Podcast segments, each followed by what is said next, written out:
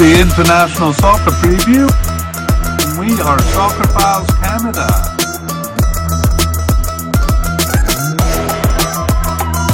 Welcome to Series 19, looking at the groups and teams of the 2023 Asian Cup, played in January 2024. This episode is looking at Group A, host Qatar, China, Tajikistan, and Lebanon. Here we go. It's the International Soccer Preview by Soccerphiles Canada, Series 19. I'm Kevin. And I'm Connor. And today we are looking at Group A for the Asian Cup 2023 tournament, uh, taking place in January 2024. Uh, this group includes Qatar, China, Lebanon, and Tajikistan. Yeah, and we usually give some information about the media cast at this point, but we're going to uh, save it until the end here. So stay tuned at the end for info about our uh, recently past and current series, and also our plans for the upcoming series. Uh, meanwhile, let's get on with it. So, this series features a deep dive into the history of the regional tournament for each of the teams. Uh, that's the uh, Asian Cup. And we're going to cover our usual information. Yeah, so let's look at the three sections that we'll cover in this podcast. Uh, part one, we're going to introduce the uh, countries in the group and give a little information about the countries. For part two, we'll do an in depth team by team overview. Um, and this series features the deep dive into each team's history uh, in the Asian Cup tournament. Yeah, and in that section, we're also including a bit of information about their local cups, which play a larger role in Asia um, uh, so we think it's important to include. Yeah. And then part three is a comparison of the teams in their rankings uh, and head to head records. And we'll end with a discussion of their prospects and our predictions. Right. Uh, okay. Well, let's jump right on in. And we begin with the uh, country information on Qatar. So, starting with Qatar, uh, their nickname is the Crimsons. Um, Qatar is a country of 2.7 million people. Um, it's actually the second smallest uh, country competing in this tournament, um, only ahead of near neighbors Bahrain. Um, and Qatar is located on a small peninsula in the Persian Gulf, uh, bordering Saudi Arabia to the south, and like I said, near to the island nation of Bahrain as well.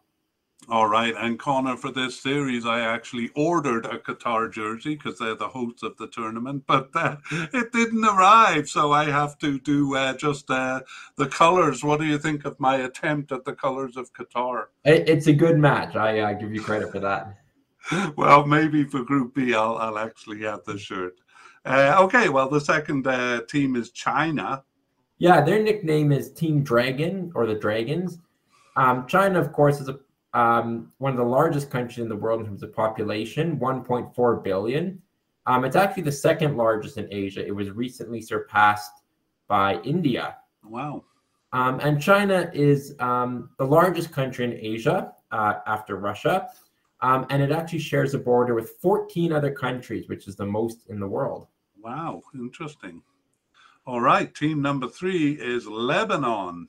Yeah, Lebanon. They're known as the Cedars um, reference to the national symbol, which is also on their flag.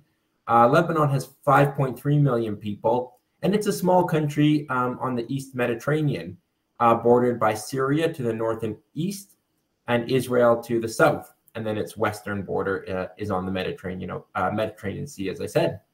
All right, and finally, uh, Tajikistan. Yeah, Tajikistan. Uh, they're just known as the national team, um, but in Tajik. Um, their population is just over 10 million people, and it's a, a mountainous, landlocked country uh, in Central Asia, surrounded by Kyrgyzstan in the north, China to the east, Afghanistan to the south, and Uzbekistan to the west. All right, cool. All right, well, we have a bunch of information there, so let's look at them in comparison to each other. Yeah, so um, by far the largest uh, country in terms of population is China with its 1.4 billion people. Um, next, actually, is Tajikistan, uh, 10 point, uh, 10.1 million people. Um, so obviously much smaller, but uh, the second largest country in the group. Uh, Lebanon has 5.3 million people. That ranks them third. And then the smallest country um, is the host Qatar, uh, just 2.7 million people. All right. Well, nice and mathematical there. Tajikistan twice as large as Lebanon, which is twice as large as Qatar. Yeah, that's right. Okay, so that is the end of uh, part one, and now we move on to part two, uh, where we look at uh, each country, and we begin with Qatar, and just an overview of their overall uh, participation and strength. So Qatar played its first uh, international game in 1970, even though its involvement with football goes back to the 1940s. They began competing in the Asian Cup in 1976 and the World Cup in 1978 and their participation has been consistent throughout. Yeah, they also take part in uh, more regional competitions. So all Asian and African countries are members of a regional group. Qatar's is the West Asian Football Federation, or WAF, and they held competitions roughly every two years from 2000 to 2014, but actually went dormant after that uh, until taking up again in 2019 uh, for a competition that's supposedly uh, going to be held every four years, although they didn't do uh, anything in 2023. Uh, Qatar has not participated much, though, in that one, entering only two of the eight editions to 2014. Uh, they didn't enter in 2019 and that competition itself is uh, yeah as we said inconsistent and perhaps it is so because the uh, gulf cup of nations is a more established competition in that region so from uh, 1970 that takes place roughly every two years and in some periods uh, every year qatar's participation sorry i'm just moving to the uh, to the the proper graphic here uh, Qatar's participation uh, has been good. Uh, they participated in each of the 25 editions of the Gulf Cup up until 2023 here. And that competition is not backed by FIFA, but now there's a new competition um, in competition with the competitions.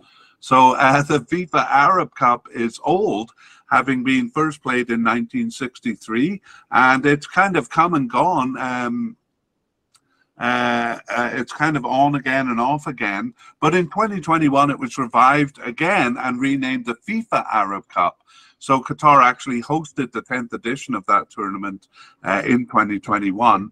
Um, Yes, and then finally, Qatar is a very busy country, so not all of the countries will be quite like this. But in preparation for the 2022 World Cup, uh, they joined the regional competitions in other parts of the world, the 2019 Copa America in South America, and both the 2021 and 2023 editions of the Gold Cup in uh, North and Central America.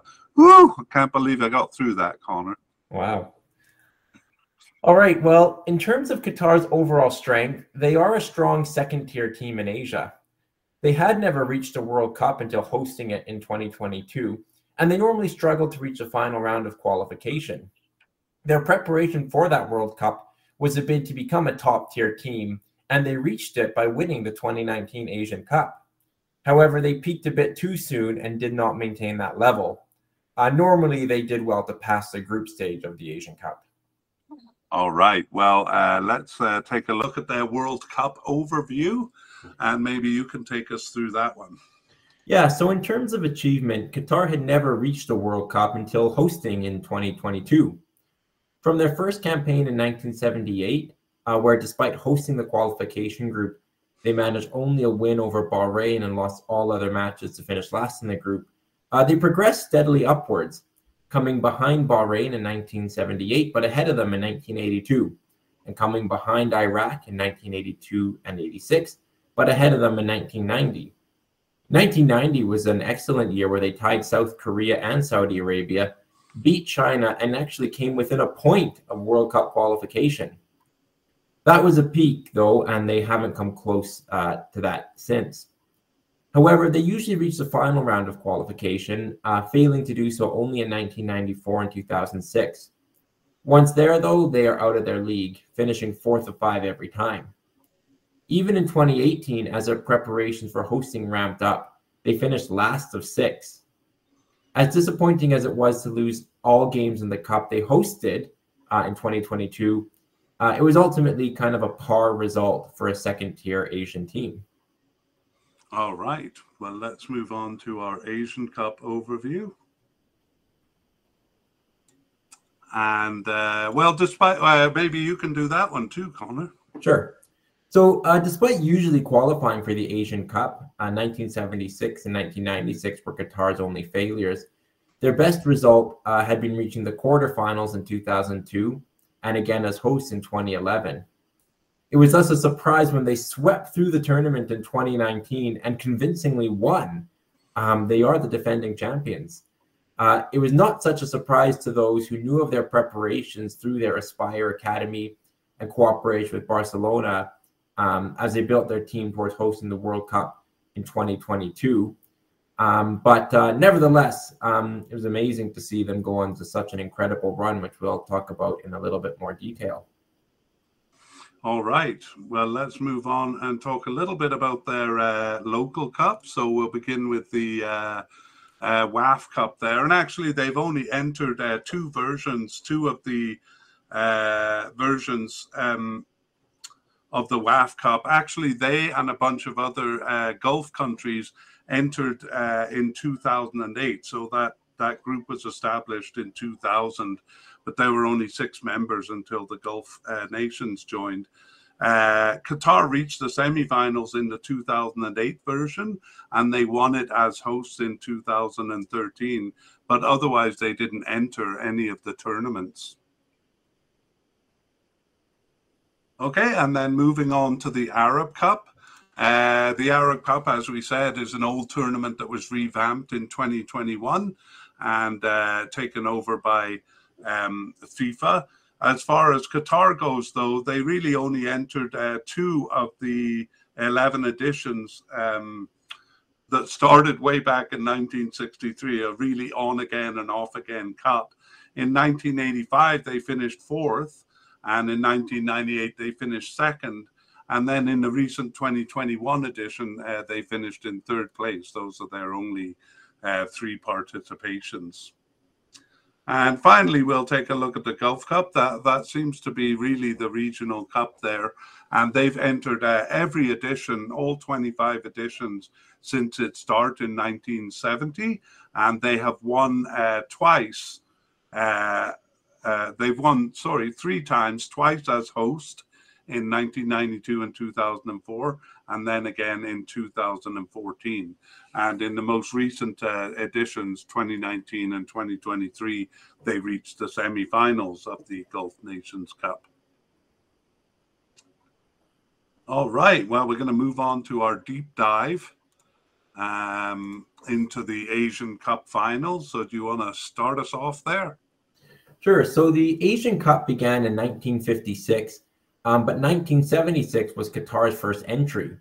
They did not qualify that year, but otherwise failed to qualify only one other time. That was in 1996. Right, 1980. So their first successful qualification, they finished fourth in the five team group stage, losing to South Korea and Kuwait and tying Malaysia, who they finished behind. They did beat UAE to finish ahead of them that year. 1984 was slightly better, uh, they tied group winner Saudi Arabia and beat a shockingly poor South Korea uh, to finish third of five in the group stage. And 1990, uh, sorry, 1988 was the same result, uh, third of five, just one point short of reaching the final round there. 1992 saw a 14 group stage and an inconsistent performance, tying group winners uh, Saudi Arabia, but also um, bottom finished bottom finisher Thailand. Um, they then lost to China in the final game and finished in third behind them. Um, so they didn't move beyond the group stage, and it actually proved a weak period as Qatar failed to reach the cup in 1996. Right, but in 2000, they reached beyond the group stage for the first time in a competitive, although not totally impressive showing. Uh, they tied all group stage games with Uzbekistan, Saudi Arabia, and Japan, and they advanced as a third place finisher in the group. So they did get to the quarterfinals, but they lost to China there. and they finished bottom of the group in uh, 2004 and in 2007, earning ties at best. Although a tie with Japan in the first game in 2007 uh, was an achievement. 2011 began with a loss to Uzbekistan, but wins over China and Kuwait saw them advance from the group stage for the second time in their history. The quarterfinal looked promising, up 2 1 on Japan, who were down to 10 men. However, Qatar suffered goals at 70 and 90, eschewing a bid for challenging at the top tier.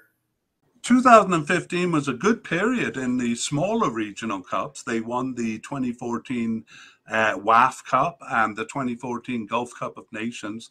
However, it was their worst performance at an Asian Cup. Uh, there, they lost all three games to UAE, Iran, and Bahrain and finished dead last in the group. Yeah, so that performance in particular, and generally proving a second team, second tier team in the region, made the surprise of 2019 even more impactful. Um, but we'll look at that as we uh, go into the or their more recent tournaments in a bit more detail. Right. So we're going to start the recent history uh, from 2019, and uh, the first tournament was supposed to be the the local cup, the West uh, Asian Football Federation Cup in 2019. However, Qatar uh, didn't enter that one. Uh, I think instead they entered the um, uh, South American. what do you call it? Copa America. That's right. Yeah. So you were just about to tell us about the uh, Asian Cup in 2019, and that's where we're at. Yeah. Um, so just beginning with qualification, uh, 2018 World Cup qualifying made up the first two rounds of qualification. So their first place finish in round two, um, ahead of China and Hong Kong, qualified them automatically for the tournament. Though they came in showing uh, youth, youthful promise, no one expected Qatar to have such spectacular success. They stormed through the tournament, um, starting with two of the weakest teams in Lebanon and North Korea, but then beating Saudi Arabia to take first place in the group stage. From there on, they beat Iraq, South Korea, host UAE, and then Japan uh, in the final. Uh, and actually, they gave up their only goal of the tournament in that final against Japan in a game they ultimately won 3 1 yeah, really steamrolled the other teams there. It was quite impressive to watch. I wonder how Lebanon feels about uh, meeting them in this group uh, yeah. again. Yeah, it was 19 goals for and one against en route to victory. Just amazing. Wow. That well, that was an amazing performance. Okay, well, the next one uh, was the Arab Cup. Uh, we talked about that as being kind of a warm up uh, for hosting the World Cup, and that was in 2021 uh, in Qatar. So, um, how about that one? Yeah, so yeah, Qatar hosted that tournament as as a preparation really for the World Cup the following year. Um, in the group stage, they won all three of their games, uh, beating Bahrain, Oman on a very late goal, an own goal, in fact, and then Iraq. Um, they crushed UAE 5 0 in the quarterfinals and then faced Algeria in the semifinals. In an exciting game in front of a massive crowd of 42,000, many of them Algerians, it must be said, Qatar managed an equalizer at 90 plus 7. It seemed set to go into extra time until Algeria got a penalty. That penalty was saved, but the rebound was put in, get this, 17 minutes into injury time. Uh, so Qatar was relegated to the third place match uh, where they beat Egypt on penalties. So they didn't get to the finals or win it, but following up from the 2019 Asian Cup, it was a pretty strong showing. Yeah, I mean Algeria uh, uh, wasn't one of the teams that reached the World Cup, but they're probably you know one of the top teams in uh, the African uh, Federation there. So uh, as you say, a good performance. Uh, now let's take a look at their journey in the 2022 World Cup. Yeah, so Qatar qualified automatically as host they actually did participate in some of the earlier rounds of qualification simply because that served as, as qualification for uh, this Asian Cup. Um, but despite years of preparation by Qatar, they lost all three games uh, at the World Cup finals to Ecuador, Senegal, and Netherlands, and finished last in the group stage. Uh, nevertheless, though, they successfully hosted uh, what I think was one of the best World Cups. Yeah, I think so too Yeah, I kind of, I kind of hope they did a little better. I would have loved to see the form of the the 2019 Asian Cup uh, brought into the World Cup there. Um, I think they would have been a bit uh, uh, tough to handle, really. Yeah, I was disappointed they didn't kind of show the very best of themselves. Um, but obviously, the competition, you know, in the World Cup is, is kind of the maximum that they're up against. Yeah. Well, the last tournament is uh, fairly recent in 2023. It's the Gulf Cup. Yeah, so Iraq uh, beat Kuwait in their opener, but then lost to Bahrain. Um, a tie with UAE was enough to see them second in the group stage, which put them into a semifinals. Um, there they met Iraq, who were ho- uh, hosting the tournament, and Qatar lost that match 2 1 in the semi-final. So yes, again, not showing the uh, strength that they showed in 2009. Oh, so 2019. But wait, I was wrong. Uh, Qatar plays all sorts of tournaments, and uh, they did join the 2021 Gold Cup, which we won't cover uh, here, but they did uh, join the 2023 Gold Cup there in June and July of uh, 2023. How did they do there? Yeah, so new manager Carlos Queiroz uh, brought in change with several stars replaced and a more defensive style and and frankly a more negative sentiment. Um, the defensive style didn't work as they gave up a late winner to Haiti and a late tying goal to Honduras. They were overwhelmed by Mexico in the third game, but somehow won on a single goal um, to advance to the quarterfinals. Uh, suffering several yellow card suspensions, 13 yellows and a red in the group stage. They ended up losing heavily to Panama in the quarterfinals, that game uh, finishing 4 0. Yeah, okay, that is uh, that is finally. I mean, I can guarantee you, not all teams are going to be as extensive as Qatar, who seem to play every game they can get their hands on. Uh, we'll finish then with how they got here, and we've actually already covered it, but uh, maybe you can just uh, brief over it. Yeah, so rounds one and two of World Cup 2022 qualifying were also the first two rounds of Asian Cup qualifying. Um, so Qatar received a bye in round one, which only the 12 weakest teams had to undergo. Um, then finished first uh, in the round two or three qualifying group. So that result qualified them automatically for the Asian Cup. Um, most teams played a further round of World Cup qualifying, um, while other teams played further qualifying rounds for the Asian Cup. But Qatar, as you mentioned, found other ways to fill their schedule. Yeah, that's right. Wow, we spent a long time on uh, Qatar. It's kind of hard not to, given how much they play. But I think it's time to move on, Connor, to China. All right, China. Okay, well, let's begin with a kind of an overview of their participation and general strength. So, China first entered the World Cup in 1958 and experienced some of the tough luck that would kind of become a theme for them. Uh, whether because of that or for other reasons, they didn't enter again until 1982. Uh, but from that time, they participated consistently. The Asian Cup began in 1956, but uh, like Qatar, they didn't enter until 1967. Oh, sorry, 1976, although they have uh, participated consistently from that time. And finally, their regional group is a bit simpler than the uh, Middle East there. Uh, they just have the one East Asian Football Confederation, and uh, that consists of 10 countries. We'll talk a bit more about that later. Uh, China has taken part in each one of the eight editions of that cup from its start in 2003. Yeah. So for a country of China's size, their their status in the region and, and really their success in other sports, they've really done poorly in soccer. Uh, in terms of their overall strength, China is an is an inconsistent second tier team in Asia. They struggle to reach the final round of World Cup qualification and are out of depth if they do make it. On the stronger side of second tier, they have always reached the Asian Cup and often passed the group stage. Um, having done better in the past, the quarterfinals now seems to be their ceiling. Yeah, and we'll get into that with a, a little more detail uh, with a World Cup overview. So they reached the World Cup only once. Uh, that was in 2002.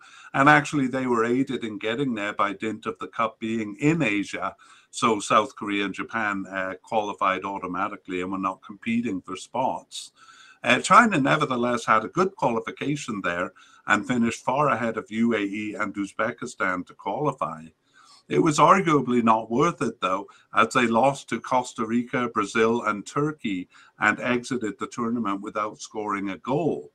They had come very close to qualifying in 1982, where they lost a final playoff to New Zealand, and to a lesser degree in 1998, where they were just one point shy of an advancing spot, uh, although they would have had to win two rounds of playoffs uh, to actually reach the cup there. The next three editions after um, reaching the Cup in 2002 saw them quail, fail to qualify for the final round of qualification. 2014 was a typical performance, uh, finishing third behind Iraq and Jordan in the semi final round. And in 2018 and 2022, they did reach the final round, but finished fifth of six in both cases. Uh, okay, and, and we'll talk about their 2022 qualifications in the recent uh, section, but we'll move on to their Asian Cup overview. So China have fared better in the Asian Cup, where they have reached that, which they have reached every time since their first entry in 1976. They did well in the early years, finishing uh, in the top four four out of the first five times, uh, and finishing second in 1984, making that a good period for them. After a quarterfinal finish in 1996, they finished fourth in 2000 and then second when they hosted in 2004. Since then, though, they were knocked out at the group stage twice, then reached only the quarterfinals twice uh, in 2015 and 2019, which was uh, which were their most recent tournaments. Right. And before doing a deep dive into their Asian Cup history, we'll uh, take a look at their local uh, cup. That's the East Asian Football Federation. Uh, do you want to do that one? Sure. So Eastern Asia takes uh, their local tournament more seriously than most, usually with teams sending their best squads. China has enjoyed more success in the East Asian Cup, uh, which is usually themselves, South Korea, Japan, um, and one other team, usually North Korea or Hong Kong, um, in a round robin tournament which started in 2003. They won the second edition in 2005 and the fourth edition in 2010, but have placed third in the last three editions since 2015.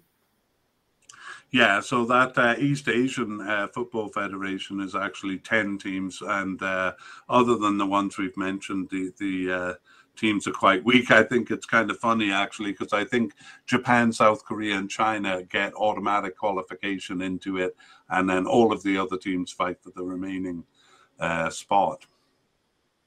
Okay, let's jump into our deep dive then for the uh, Asian Cup and uh, take it away. So, China's first Asian Cup was in 1976, and they never missed a cup, although qualifying uh, was always necessary except for 2004 when they hosted. Qualification campaigns um, are ignored in this look at their history, where our focus is on the finals. Yeah, in 1976, they were lucky to get past the group stage, actually. A tie with Malaysia was enough to see them past the three team group stage, uh, where they took second on goal difference. Um, but they lost to Iran in extra time uh, in the semi final and then beat Iraq to finish uh, in third place. 1980 saw a five team group stage, but they finished fourth behind North Korea and Syria. It would be their only group stage exit until 2007. 1984 saw them top the five team group, um, losing in the opener to Iran, but they beat hosts Singapore, India, and UAE. They beat Kuwait in the semifinal, but lost to Saudi Arabia in the final for a second place finish. Yeah, 1988 was um, a third place, fin- no, a fourth place. Wait a minute, I'm all wrong here. Uh, no, second place in the five team group stage behind Saudi Arabia. Uh, they were actually competitive in the final stages, losing only in extra time to South Korea in the semi final and then on penalties to Iran in the third place match for a fourth place finish. And uh, their top four finishes continued in 1992 um, and there they uh, came second in the group stage behind uh, Saudi Arabia and uh, lost in the semi final to Japan, uh, but beat UAE on penalties to finish third in that tournament. The streak of top four finishes took a pause in 1996. They were lucky to get past the group stage with just a single win over Syria. Um, behind group winner Japan, three teams ended with three points, but China took second based on the best goal difference. In the quarterfinal, they took a 2 0 lead over Saudi Arabia by 16 minutes, but were down 2 3 at halftime and eventually lost that match uh, 4 uh, 3. Hmm. Okay, well, 2000 uh, saw them back in the top four. Uh, going undefeated in the group stage, they tied South Korea and uh, finished first for the first time since two, since 1984. And then after beating Kuwait in the quarterfinals, they fell to Japan in the semifinals and then met South Korea again uh, in the third place match and lost that. So another fourth place finish there in 2000. I'll just correct you to say they beat Qatar in the quarterfinals, uh, not Oh, Kuwait. okay. Yeah. Oh, yeah. Okay. Thank you. Uh, in 2004, China hosted, and after an opening draw with Bahrain, they beat Indonesia and Qatar to finish first in the group stage. They went on to beat Iraq and then Iran on penalties uh, to reach the final. Their 3 1 loss to Japan in the final was a bitter pill, and there was fury over the refereeing, uh, particularly a handball on Japan's second goal, leading to rioting in the streets, with Japanese fans unable to leave the stadium for three hours and China actually refused their second place medals. Oh, that was uh, one of the first Asian Cups I was able to watch. It was a good one. Scenes. Yeah, all right. Well, moving on uh, to 2007. Actually, that uh, second place finish in 20, 2004 proved the peak of their success, and the quarterfinals would be the furthest reach uh, in tournaments after that. A 3 0 loss to Uzbekistan condemned them to a third place finish uh, in the 2007 uh, version, and it was the same result in 2011. Uh, where they tied Uzbekistan, but only after a second game loss to Qatar. So, two third place finishes in the group stage in a row. 2015 saw them win all group stage games over Saudi Arabia, Uzbekistan, and North Korea, However, they were unlucky to meet host Australia, who had finished second in their group behind South Korea. They lost that game 2 0 for a quarterfinal exit. All right, and that brings us to the recent history, uh, and it's the first tournament we'll cover for them, uh, the 2019 Asian Cup, which we'll cover in uh, more detail. Take it away. Yeah, so um, China didn't have to uh, enter at the preliminary round, but entered at the round two of three group stage. Um, and there they were grouped with Qatar. Um, China actually beat them at home, though lost them away. But overall, they finished second in the group. Um, so that was uh, good enough to qualify uh, automatically for the 2019 Asian Cup. All right. And so uh, in the group stage? Yeah, they started very well with wins over Kyrgyzstan and Philippines um, before losing to South Korea, but they still went through in second place. Uh, in the round of 16, they overcame Thailand 2 1 before being beaten 3 0 by Iran. So it was a quarterfinal exit for China. All right. Uh, okay, well, the next tournament we'll look at is their uh, local cup in uh, 2022. And um, I got to say here, uh, Connor, a bit of a strange thing in Asia. We've seen that uh, Asia is probably the best region for uh, being inclusive to smaller teams. But I'm not sure the East Asian region is down or locality is down with that because they've always just appointed uh, South Korea, Japan, and China to the to the four team tournament, and then North Korea and Hong Kong basically play off. Uh, for the others, the rest are all weak teams, so the qualifying tournament is kind of the tournament for them. But mm-hmm. in 2022, they uh, just they just cancelled the qualifying tournament and uh, chose the top four ranked teams according to FIFA. Uh, what do you make of it? Yeah, I mean, I think it's a very unequal region, the EAFF, with you know World Cup perennials versus kind of micronations. Um, but you're right; the, the smaller teams then lose on a chance to compete with with teams at a similar level. So I guess in that perspective, you do miss out on something. Yeah, uh, I, I kind of cynically say that it seems more like uh, CONCACAF than it does Asia. yeah. Anyway, China was kind of appointed to that cup, and let's see how they did in 2022. Yeah, so it started with a 3 0 loss to South Korea. Um, they then got a, a good draw with Japan before beating Hong Kong. So it was a win, a draw, and a loss, but that had them third of the four team group. Um, Japan, South Korea, China, Hong Kong was the order. Yeah, and that's a, a fairly typical order, uh, at least as far as China goes, finishing uh, third there. Uh, next tournament is the World Cup in uh, 2022. Yeah, they again entered at the round two of three group stage and performed fairly well, um, winning six of their eight games, uh, drawing one and losing only to group winners Syria. But they finished second in the group, uh, eight points ahead of third place Philippines. Um, so that put them into the final round. Um, they were grouped uh, in a group of six, um, but they found the the stiffer competition um, more difficult. They won only one game. That was a, a home win against Vietnam, uh, tying three others at home, but then losing one at home and all five on the road. So they finished with just six points, which was nine points off of a, a qualifying place. Yeah, wow, fifth out of uh, six there, just ahead of Vietnam, but um, a pretty weak performance. Okay, well, those first two rounds uh, that Connor just talked about actually made up the first two rounds of uh, Asian Cup qualifying. And uh, so, how does that look in terms of the Asian Cup? Yeah, because they uh, qualified for the final round of World Cup qualification, finishing second in their group behind Syria, that automatically qualified them for the Asian Cup. So uh, they got here at the first hurdle. Yeah, okay. Well, that makes short news of it. Uh, you know, not many uh, actual uh, uh, games for China, I would say, over the last couple of years, um, especially this year. So, um, uh, World Cup 2026 qualifying uh, begins soon, so they'll get a couple of games in there.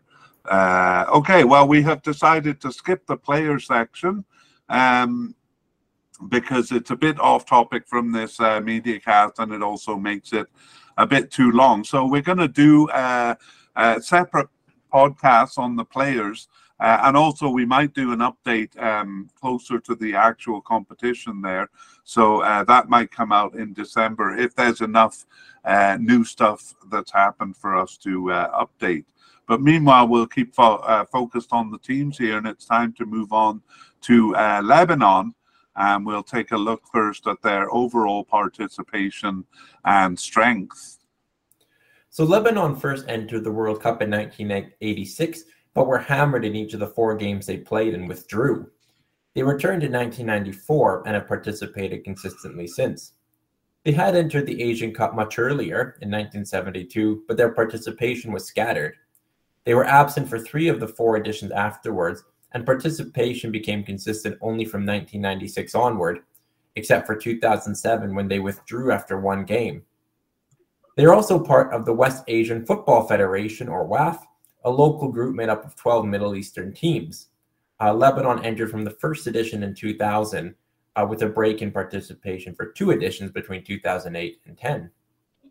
Right. And in terms of their overall strength, uh, Lebanon is a weak second tier team uh, in Asia. Uh, they struggled to reach the final round of World Cup qualification and are well out of their depth if they do make it. And similarly, they struggled to reach the Asian Cup, but uh, probably will have more regular appearances now that the Cup has expanded to 24 teams. Uh, they've never passed the group stage of an Asian Cup. All right, so uh, let's uh, focus in a little more and do a uh, an overview of their World Cup history? So Lebanon is never far from the final round in World Cup qualification, but they achieved it only twice in 2014 and 2022. In both cases, they proved out of their depth once there, finishing last in the table. They've usually been competitive in their semifinal group, finishing one or two spots below the advancing team. 2010 was a step back when they finished last in their group, losing all games, uh, which made their 2014 success passing the semifinal stage, which included a home win over South Korea, uh, made it a bigger surprise. They failed to repeat in 2018, though, a home draw with Myanmar contributing to them being uh, the only second place finisher not to advance. They returned to the final round robin in 2022, um, but again, it was a last place finish. Right. Okay, that is as much as we'll do for the World Cup here. Uh, but we're going to uh, uh, do an overview of the Regional Cup before the deep dive. And in their three Asian Cup entries from 1972 to 1996, they fell just short of reaching the Cup. They finally reached it in 2000. Uh, that was by dint of hosting it. And there they managed only two draws and finished last in the group stage. After that, they were far from passing the qualifying group until 2015, where they finished just a point behind Kuwait. Having come close and improving their form, they looked a likely candidate to reach the expanded 2019 edition, which they did. Uh, and we will take a look at their recent history when we uh, get to that point. But first, uh, before the deep dive, let's take a look at their uh, local cup, which, like Kuwait, is the WAF Cup. Yeah, so in the West Asian Football Federation, they have never passed the group stage. Uh, this meant uh, when the federation was made up of just six nations, they finished bottom of a group of three, the other members being Iran, Iraq, Jordan, Syria, and Palestine.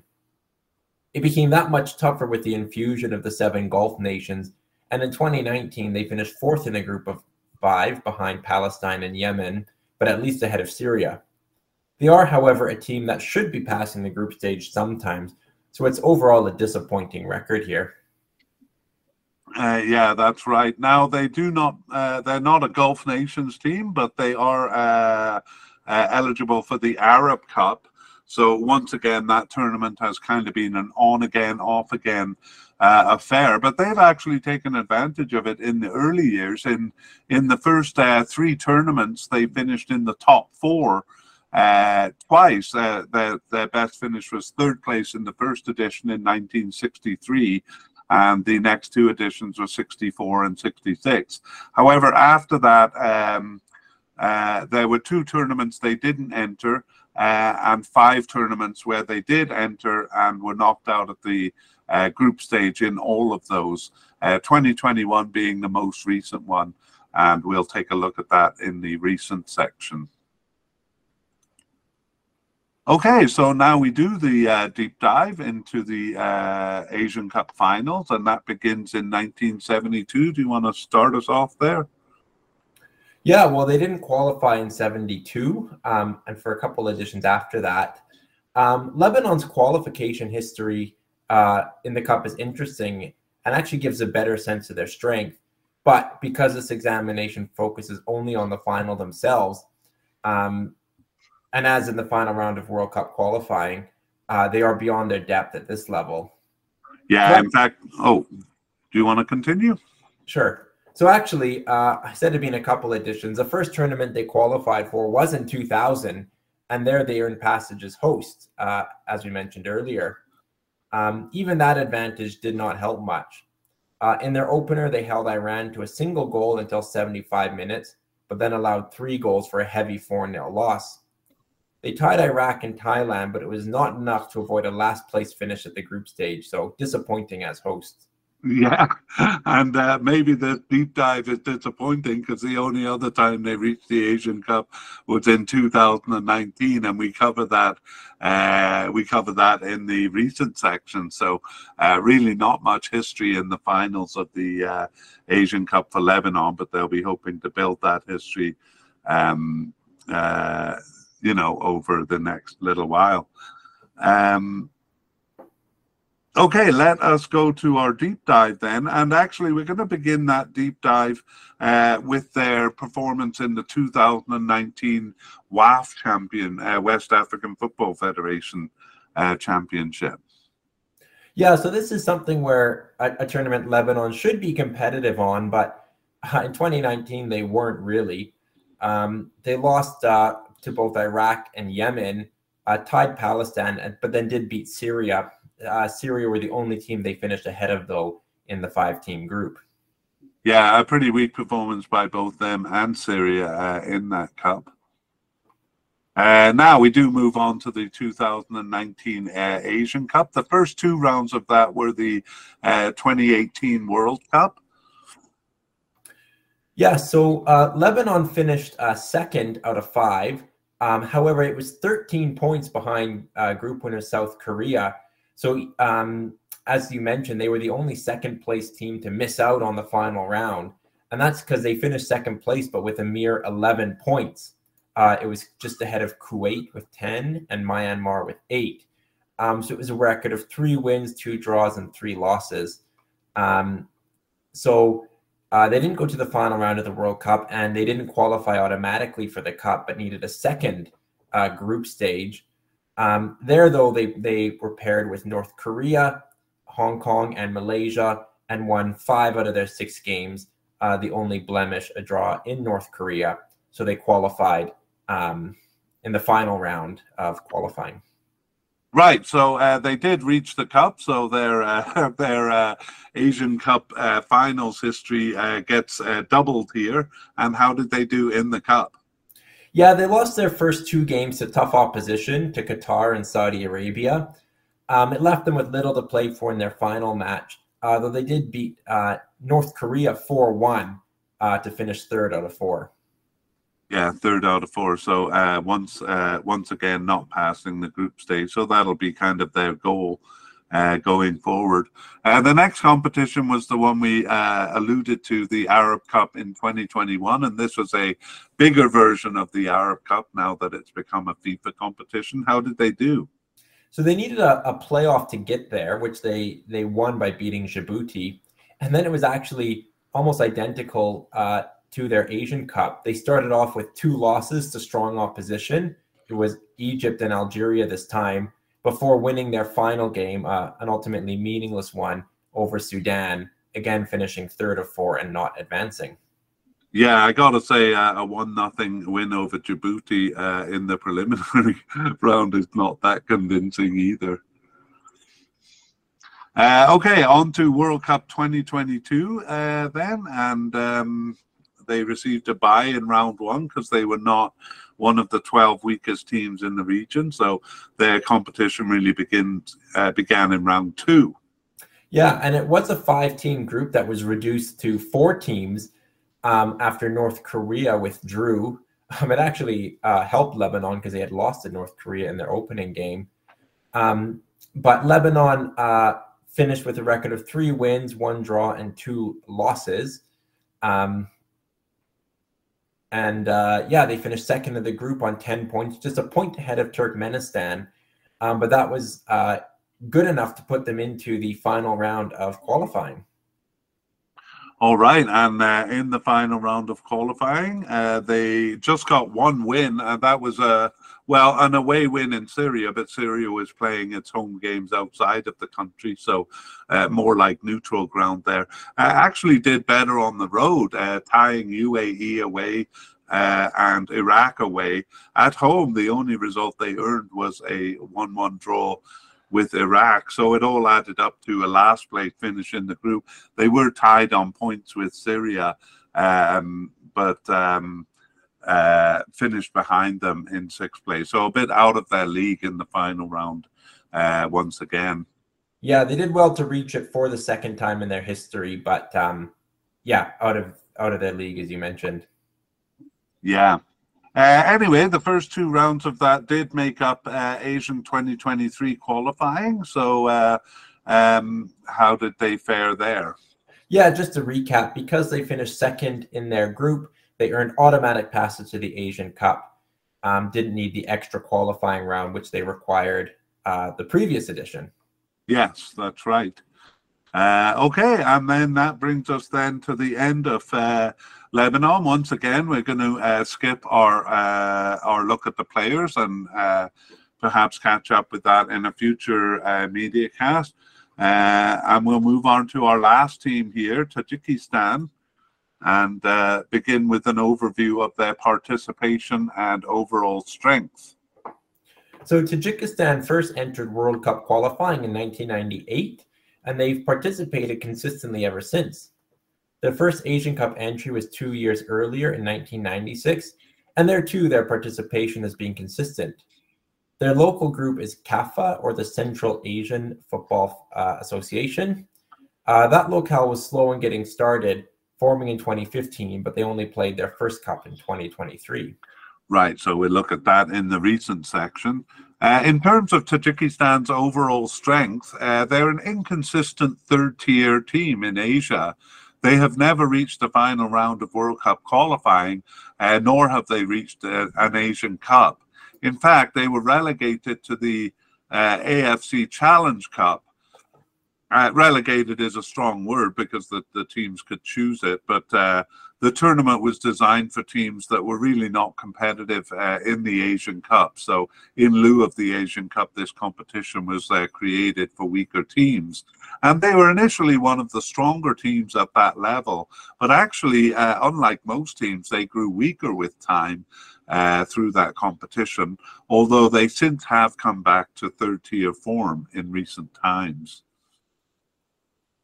So let's uh, begin with uh, uh, an overview of their World Cup history. Tajikistan started strong in the competition, but actually grew weaker by degrees until a recent resurgence. In 1998, they finished second in the semi-final round, just three points behind China. In 2006, they finished third uh, on a group of four, and in 2010, didn't even reach the semi-final round.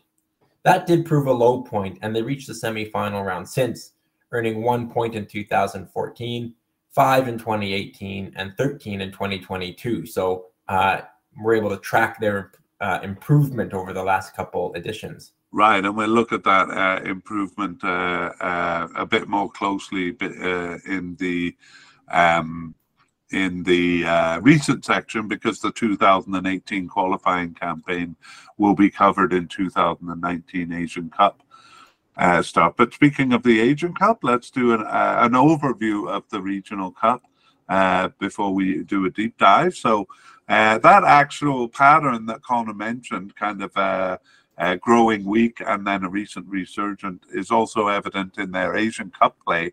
They came close to reaching the Cup in 1996 and in 2004, and that made them one of the strongest teams going into the the AFC Challenge Cup once again, a, a tournament really designed for weaker teams. Uh, in lieu of the Asian Cup. And they won the Challenge Cup in 2006 and then came second and third in subsequent editions. But in line with their World Cup form, they grew weaker, weaker, falling at the group stage in 2012 and not even qualifying for the Challenge Cup in 2014. In 2019, they and all other teams in the region returned to the newly formatted Asian Cup, uh, which is now expanded to 24 teams. But a weak qualifica- qualification campaign uh, left them, well, why don't we uh, save the drama for later uh, when we look at that uh, Asian Cup in detail? So let's move on, shall we, to the uh, local cup. that is the CAFA Cup. Yeah, in 2014, the Central Asian Football Association was created uh, with Afghan uh, and Iran uh, leaving their regional federations and joining Kyrgyzstan, Tajikistan, Turkmenistan, and Uzbekistan, who had no local body to that point. They were slow in setting up, but did hold their first tournament in 2023. Tajikistan is on the verge of being strong enough to pass the group stage of that tournament, but they were unfortunately grouped with uh, invited nation Oman. They actually did well to tie them, but finished third in the group behind them and Uzbekistan. Right. So knocked out in uh, round two. And actually, that is also included in the uh, um, recent uh, section, which we'll get to after we take a look at their Asian Cup finals uh, in detail. So we are just looking at the finals here. So uh, their participation from 1996 uh, up until well, throughout the whole thing doesn't really matter because they've never reached the finals. But um, uh, do you want to take us through that section? Because there is information in the Challenge Cup that we'll look at. Yeah, so uh, Tajikistan, as you said, had never reached an Asian Cup, so they have no history here. Um, 2023 begins their history, and they are the only uh, debutantes uh, appearing in this tournament. So, um, yeah, good for oh, them. Yeah, good um, for them. But like you said, we will talk about the AFC Challenge Cup, which they participated in when they were not uh, participating in the Asian Cup uh, for a period of time. Yes, uh, they uh, have then a history in that Challenge Cup, and the tournament is often presented uh, as an alternative for weaker teams. But technically, it was designed for, uh, and I quote, teams in need of development. So this turned out to be an unfortunate principle because stronger teams like Palestine and North Korea eventually uh, overpowered the tournament.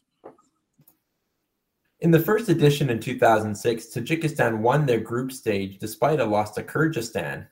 They met them again in the semi-final, won, and moved on to the final where they beat Sri Lanka uh, 4-0 actually to win the tournament's uh, first title. Yeah, pretty uh, easy competition for them there, apart from Kyrgyzstan, and they did well to beat them in the semi-final.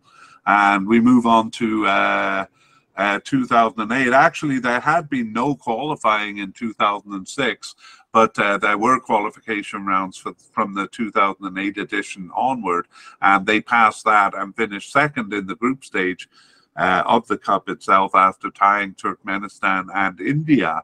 And that brought them to the semi final where they actually did well to beat North Korea. Uh, uh, ostensibly the strongest team in the competition and a team that reached the following World Cup, in fact.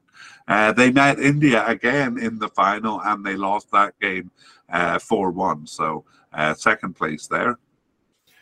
Uh, they dropped one spot with a third place finish in 2010.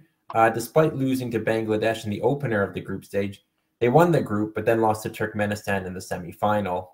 However, a win over Myanmar earned them third place. Third place, so dropping one spot uh, every time. And um, in uh, 2012, they reached the uh, the finals after beating India uh, in the first group stage game, and they lost to an improving Philippines and uh, to North Korea also. In 2014, however, they failed to even qualify, and that's kind of evidence of the uh, tournament's increasing competitiveness and also of their downfall into weakness. In 2016, the Challenge Cup became the Solidarity Cup, a tournament now truly for the weaker teams really those knocked out in the early rounds of Asian Cup qualifying. But Tajikistan's improvement, surviving those early rounds, meant they were now too strong for that competition. Right. Okay, and so that is the end of the deep dive and uh, brings us to our recent history for Tajikistan. And I said that uh, actually we do cover the 2018 uh, World Cup because it, it is the first two rounds for the Asian 2019 Cup. So uh, how did they do in those? Yeah, so they were not one of the 12 lowest ranked teams required to play uh, in the preliminary round. So they joined at the round uh, two of three group stage. However, they only won one game, um, a large win actually over Bangladesh, um, who they finished ahead of, but they were behind Australia, Jordan, and Kyrgyzstan, um, collecting just five points. Um, they actually met uh, Bangladesh again in, in kind of a uh, a round 2B um, of qualification, beating them 6 0 in aggregate, and then proceeded to, um, I guess, uh, the, the final round, which was a three a four team group stage. Yeah, um, I'll explain that if you don't mind. Yeah. Um, it's actually, you know, uh, what we've talked about Asia's uh, uh, good efforts to uh, include weak teams. So uh, the way it worked is those kind of knocked out in the second round get another crack at getting into the third round. So um, Tajikistan and Bangladesh, not because they were in the same group, they just happened to be paired for this playoff. Uh, so Tajikistan um, won and went to round three. Bangladesh uh, may have gotten actually one more chance to get to round three, but ultimately, if they don't, then they drop to the Solidarity Cup. Right. So, um, yeah, in that round three, it was a, a round robin where each team played each other home and away. Um, Tajikistan uh, finished with uh, two wins, both coming over Nepal, who they finished ahead of but they collected just one point from games against Yemen and the Philippines. So they finished third and did not advance to the 2019 Asian Cup. Yeah, yeah, that was uh, probably their best chance because I think their round three in in 2022 is against tougher opposition. Uh, oh, hang on, we're talking about teams that did make it, so obviously they improved uh, to get to this cup. But we'll come to that. Uh, but first, we'll look at World Cup 2022 uh, qualification. Yeah, so again, they entered in round two of three, um, and it was an improved performance. Um, they won four of their eight games and finished second in the group behind Japan, albeit by 11 points, but they finished ahead of Kyrgyzstan, Mongolia, and Myanmar. Um, unfortunately for them, finishing second in the group with 13 points wasn't enough to move on to the final round of World Cup qualifying, um, but a pretty pretty good showing against um, you know teams of similar strength. Yeah, it really was. Uh, among the eight, uh, the eight second place finishers, six of them uh, made it to the next round. Um, uh, sorry, uh, five of them made it to the next round, and Tajikistan finished sixth. So very close to making it to the final round of World Cup qualification there, but just falling short. Yeah. Uh, okay, and we're going to actually come back to that because it's also the first two rounds for the uh, Asian uh, Cup in 2023. But uh, let's take a look at the uh, first edition of the CAFA Cup in a bit more detail. Yeah, we talked about this earlier. Um, so Tajikistan started with draws against Turkmenistan and Oman, and then lost heavily 5-1 to Uzbekistan. So they finished third out of four in the group, and that was not enough to advance um, to the next round. Yeah, Oman an invited guest there, and probably uh, probably taking their spot um, there. Okay, and uh, yes, going back to the 2022 World Cup, then they finished uh, uh second in the group. And uh, where did they go from there? From there, they went into round three, which was uh, a 14 group stage, just like it was previously. This time it wasn't home and away, but just uh, uh, a single round robin. And Tajikistan carried their, their good form from the first round uh, or from the previous round into this one, beating Myanmar and Singapore before tying Kyrgyzstan. Uh, but they didn't concede a goal and they finished top of the group to qualify for this tournament. Yeah, that's a, a good campaign and a, and a, good sign of their improvement because I think this group with Singapore, uh, especially, uh, is a bit tougher than the group they had in 2019, but they were, uh, you know, certainly more competitive in this group. So uh, good for them. Whether that will make them competitive in the Asian Cup, I guess we uh, will talk about in our discussion, which is coming up soon. But we uh, actually are at the end of part two here, and I'll just reiterate that uh, we're gonna we're gonna save our discussion of the players uh, for future podcasts. So we move on to part three, uh, where we uh, compare the teams to each other. Uh, in various things, starting with the pots. what was the pot order like here? Yeah, so the pot one team is Qatar. Um, they they're ranked 61st in the world, so they actually they're given the kind of uh, pot or spot one A as host. Um, they still would have been in pot one were they not host. It was just based on rankings, but they would have just they would have been the weakest team in that pot. So um, yeah, pot one, but I guess compared to other pot one teams, uh, the weakest according to the rankings at the time of the draw. Right. Um, next is China. They're the pot two team. Um, they are kind of near the bottom of pot two, uh, second bottom out of the six teams. Um, next, we have Lebanon, and they're the lowest ranked team in pot three. So just squeaking in there. And then Tajikistan are the second team out, out of pot four, second of six. So I guess overall, uh, Tajikistan, I guess the exception, but most of these teams come from near the bottom of their pots which may point to a slightly weaker group overall. Yeah, yeah, definitely. Uh, uh, that's uh, an interesting analysis, actually. Uh, it also kind of suggests that uh, Tajikistan would be competitive with Lebanon, um, uh, not being too far behind them there. let's look at in terms of FIFA rankings and also ELO rankings. Where do they stand in relation there? All right, so Qatar is currently 58th in the world according to FIFA and 77th according to ELO. Um, Qatar peaked in 2019 after winning the Asian Cup at 55th, so they've fallen just a little bit since then. Um, they actually uh, rose as high as 28th in ELO at that same period, but then have dropped much further to 77th. Uh, typically, we find ELO less reactive to recent events, but Not the case with Qatar. Um, but yeah, absolutely. They jumped from 75th to 28th by uh, winning the Asian Cup, and now they're back down to uh, 77th in 2023. So a pretty uh, roller coaster ride there. Yeah. Okay, how about China? Uh, China are 79th in FIFA and 86th in ELO. And actually, that's kind of a rough average for them over the past, you know, five or seven years. They haven't really moved too far up or too far down. Um, so, yeah, a little bit behind Qatar in both systems, 79th and 86th.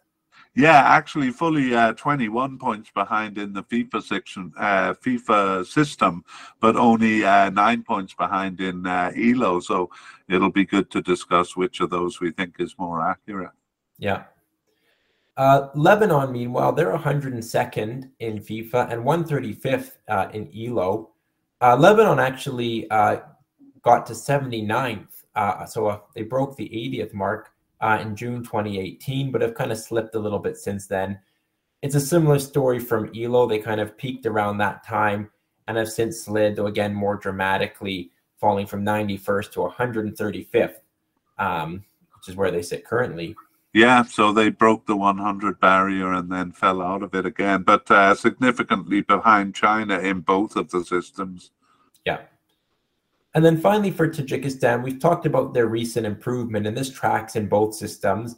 They're 109th in FIFA and 126th in uh, ELO, so actually ahead of Lebanon in the ELO system. Um, and that's kind of shown steady improvement um, really since June 2016 when they were 164th and 155th. So they've kind of climbed slowly and steadily to uh, um, close to 100th in FIFA, a little bit behind in ELO.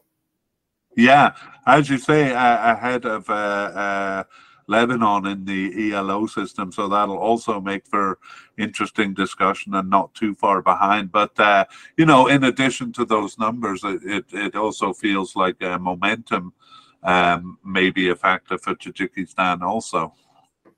Absolutely. Okay, let's see if any of this plays out in the head-to-head, and we begin. Uh, uh, well, maybe if you announce them, and then I'll add a bit of detail if if necessary. Yeah, so starting with Qatar versus Lebanon, they've met five times, and Qatar has won each of those five matches. Yeah, and uh, uh, uh, two of them were in 1986. Uh, uh, actually, Qatar thrashed Lebanon in both of those games. Uh, 2014, closer, but Qatar won both. one nothing in 2014 World Cup qualifying, and then most recently in the group stage in the 2019 Asian Cup, where Qatar steamrolled them on the way to win the tournament two nothing in that game. Next. Next is Qatar and Tajikistan, and they actually have no competitive record, so nothing to speak of there. Um, right. So move on to uh, Qatar versus China, and it's China with the winning record, though it's a competitive one. Uh, China with seven wins, uh, four draws, and Qatar with five victories there. Yeah, I mean, again, uh, Qatar probably with uh, a bit of more recent momentum there. Uh, 2000 Asian Cup quarterfinal was uh, their biggest meeting. Uh, China was a stronger team then and won 3 nothing. They met four times uh, in the course of the 2018 World Cup qualifying, so in the semi final and the final group. And China came out ahead there too, winning two, tying one, and losing one. So they still seem to have the edge over Qatar, even in recent times. Yeah, very interesting. Yeah. Um, next is China versus Tajikistan. They um, China has a record of one win and one draw. Yeah, that was back in 1998, so probably not that relevant. Um, and then China versus Lebanon, they've met twice, and China won both. Yeah, and that was in 2011. So uh, not sure how much uh, relevance that has either, but uh, probably uh, relatively the the stronger team still. And then finally, Tajikistan versus Lebanon. Well, they've they've never met. Um, perhaps not a huge surprise. So that history will be made um, at this tournament. Yeah, so not a lot of insight in the uh, head-to-heads. I'd say China and Qatar, the more interesting one, and China, uh, uh, you know, seem to consistently have the edge on Qatar. We'll see if that plays out. Uh, we'll see if that plays out in the uh, tournament. But actually, uh, because we we don't have odds on the group uh, to to see how the professional odds makers are thinking about things. We just move on to the final discussion here. So maybe let us go back to the the FIFA rankings because I don't feel the head-to-heads really show much. Uh, and I'll ask you if you feel that uh, Qatar is uh, basically 21 points ahead of uh, China or just nine points ahead of China. I probably think it's it's 21. Um, I know they had a disappointing World Cup, but you know they are the defending Asian Cup champions. Um, you know, and they've they've had probably some inconsistent results ever since that triumph, um, but some good results in there too. Whereas China, I think, are firmly a second tier team. Um, so no, I do think Qatar, especially playing at home, um, kind of deserves the the gap that the FIFA rankings represent.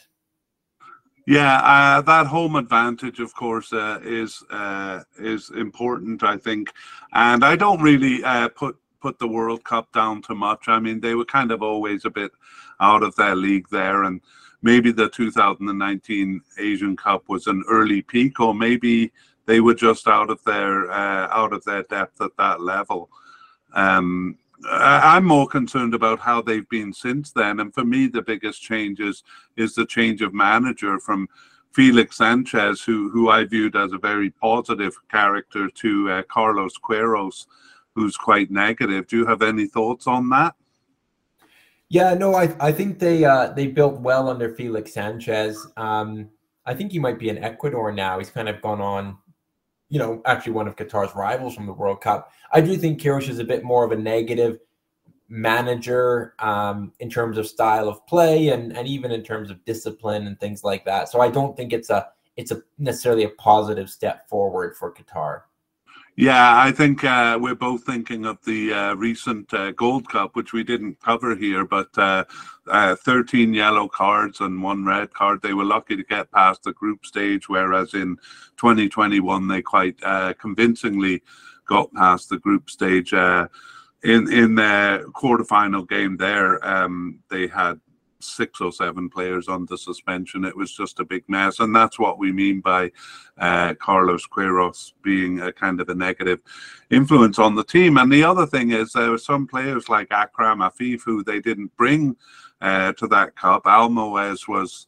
I think kind of came in injured or sick or something, but ineffective. So all of the players of the 2019 Asian Cup, uh, I, most of them were were gone. Some of them too old, but uh, uh, some of them just left off the team. So uh, there are signs of them coming back in. Do you think um, they can get back to what they were in 2019?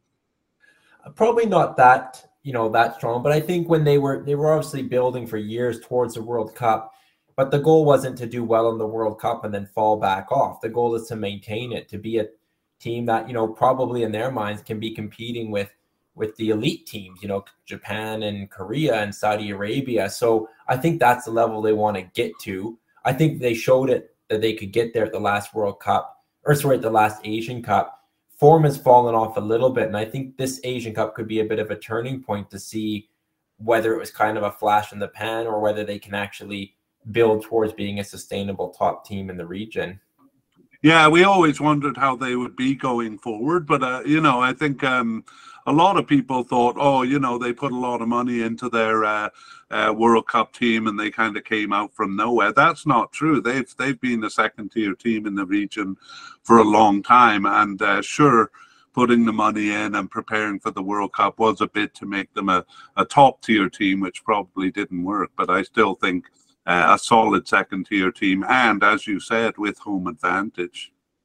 Yeah, yeah, um, I guess my question is uh, not so much of they weaken, but are any of the teams below strong enough uh, to overcome them, especially at home? And you've you've uh, talked a little bit about China, but any more to say on that?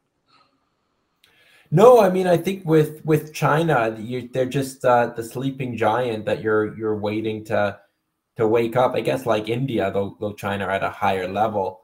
Um, I, I see China as getting out of this group. They should be beating kind of the pot three and four teams. Um, I don't not sure they have quite enough to challenge Qatar, um, but I don't really see them being entirely susceptible to it to uh, a threat from below. But uh, what do you think? Do you think Lebanon and Tajikistan have a shot at finishing second? Uh, I'm kind of with you. I mean, it's not really a comment on China's strength, but uh, uh, uh more of a comment on the level of competition here. Uh, China have always been uh, consistent over third and fourth tier teams. We saw in the quarterfinals of the last cup that they didn't have much problem with with Thailand, so I don't think they'll have much problem against the teams here but I think kind of going forward into the competition, they really are a second tier team, and of course they should be a first tier team. I've actually uh, I taught at the university there a lot of Chinese students in the class, so the ones knowledgeable about soccer, and they basically seem to think the same that I do that they should be better, uh, but they kind of saw the problem as you know bureau- bureaucracy and and uh, kind of old style um, uh, old, you know, in 2002 when Guus Hiddink came in and kind of bo- broke up some some practices of uh, older players and younger players and showing too much respect to older players and stuff like that. So yeah. uh, the the students kind of seem to be saying uh, things like that, like they're just not, um, they're just not very progressive. Uh, in the yeah. player section that we planned, I was uh, I was going to talk about the teams. Uh, China used to make it to the the uh, Asian region has its own kind of Champions League, and the Chinese teams were developing there for a while, uh, as you probably know. But uh, they were getting a couple of teams into say the final rounds of those championship club competitions. And over the last few years, they really haven't. So their club form has fallen off quite a bit too. And, you know, that produces the players that would be in this tournament.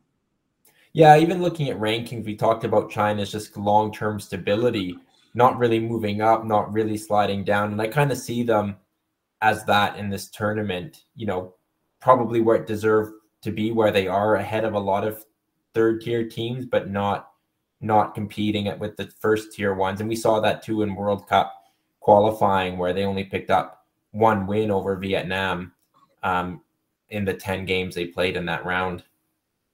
Yeah, you know, the sleeping giant argument has been around.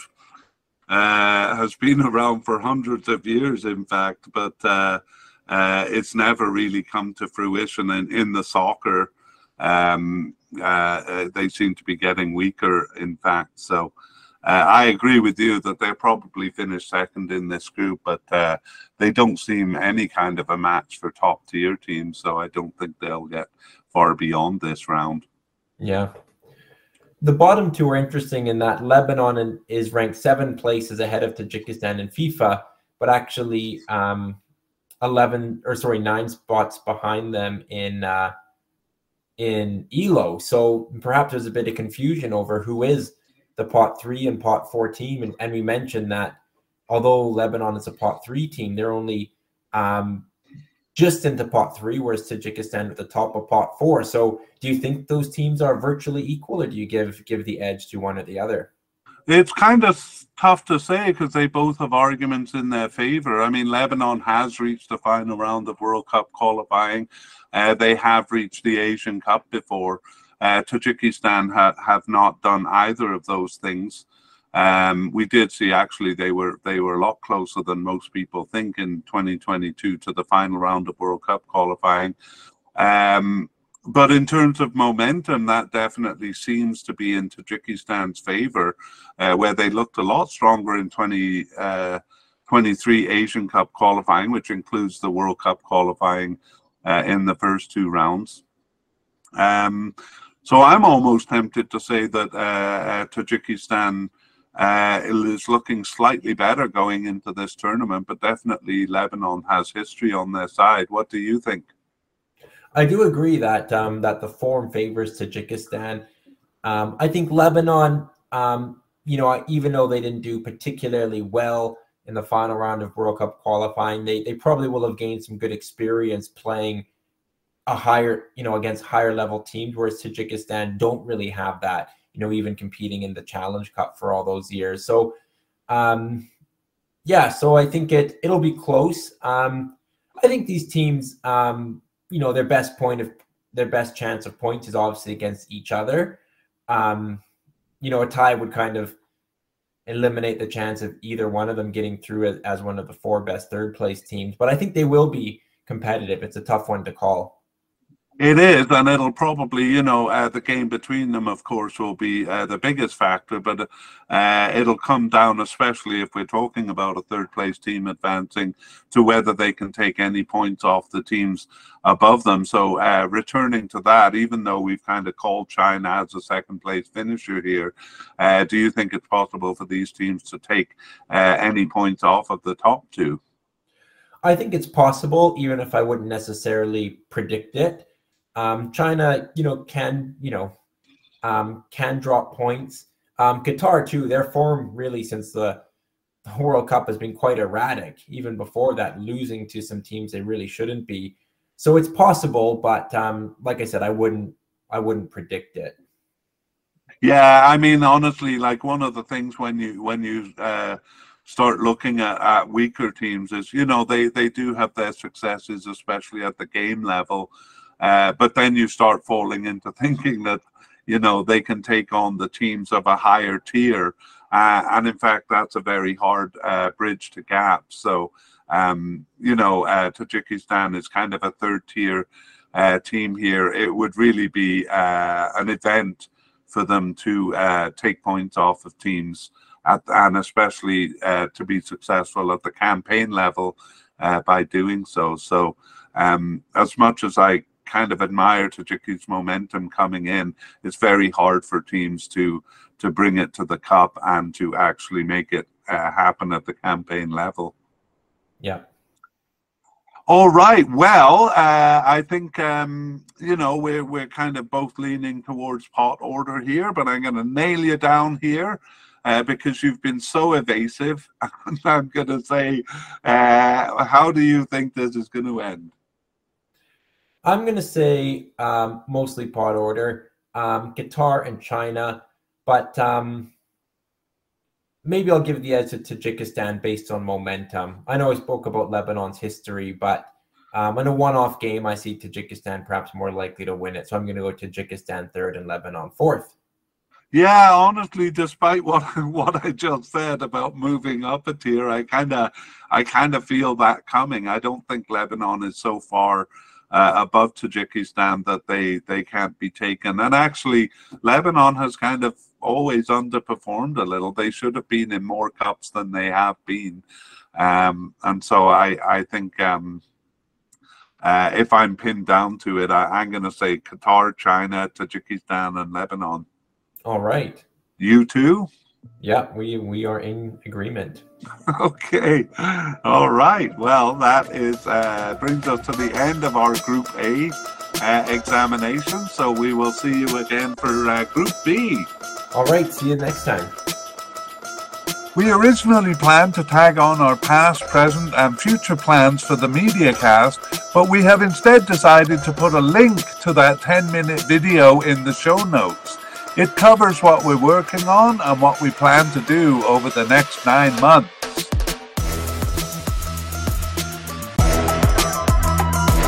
We'd like to thank Naver Avichan and Pixabay for the wonderful music you hear in this media cast. The title is called Arabic Trap.